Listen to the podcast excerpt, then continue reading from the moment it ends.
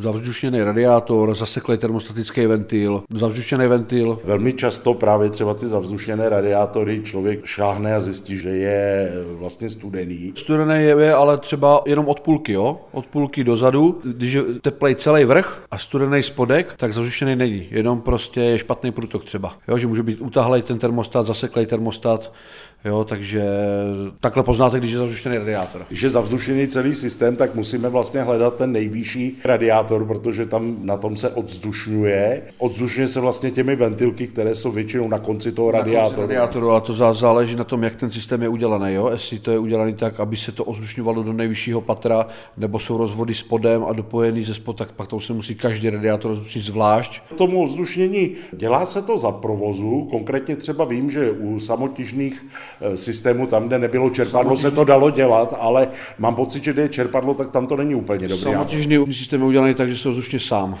Jo, ten je celý vyspádovaný a ten se ozdušňuje sám do nejvyššího místa do otevřené spansky. A pokud teda máme eh, ten s tím čerpadlem, tak jako dělat to za provozu nebo? To je jedno úplně. Nerozeběhne nám to čerpadlo ten vzduch? Ne, ten se zastaví v tom radiátoru, ten už pak nemá kam utíct. Takže vlastně najít ten nejvyšší bod, odzdušit a nebo postupně jít a prostě poodzdušňovat všechny radiátory. Tak, tak, tak. Zmiňoval jste eh, vlastně zaseknutý ventil, to se týká tady těch nových termostatických ventilů. Ku podivu týká se to jak těch ručně ovládaných, tak dokonce dokonce i těch digitálních, jak se říká. Je... A proto totiž nesouvisí s tím, co je nahoře, ale co je vevnitř. Tak ano, to je ventil. To, a to digitální, to se bavíte o hlavici.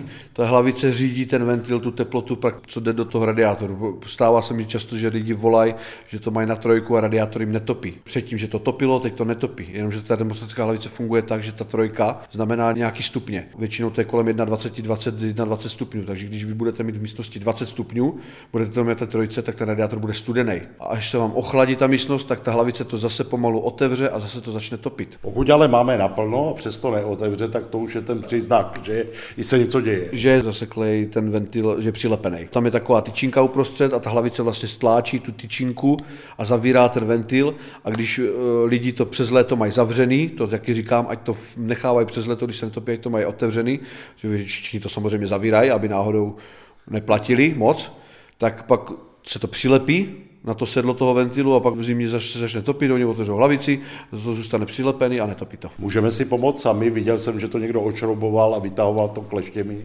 Ano, ano, ale musí se velice s citem a i mně už se to stalo, že jsem tu tyčinku celou vytáhl ven a začalo to přes ten prostředek, přes tu dírku to začalo stříkat. Další taková závada, se kterou jsem se setkal, ale to bývá spíš na začátku té topné sezóny, je takzvaně přilepené e, oběhové čerpadlo, to je to, které máme většinou někde u kotle, že se stane, že se vlastně neroz rozběhne a to jsem zjistil, že oprava je poměrně jednoduchá. Stačí do toho praštit, že?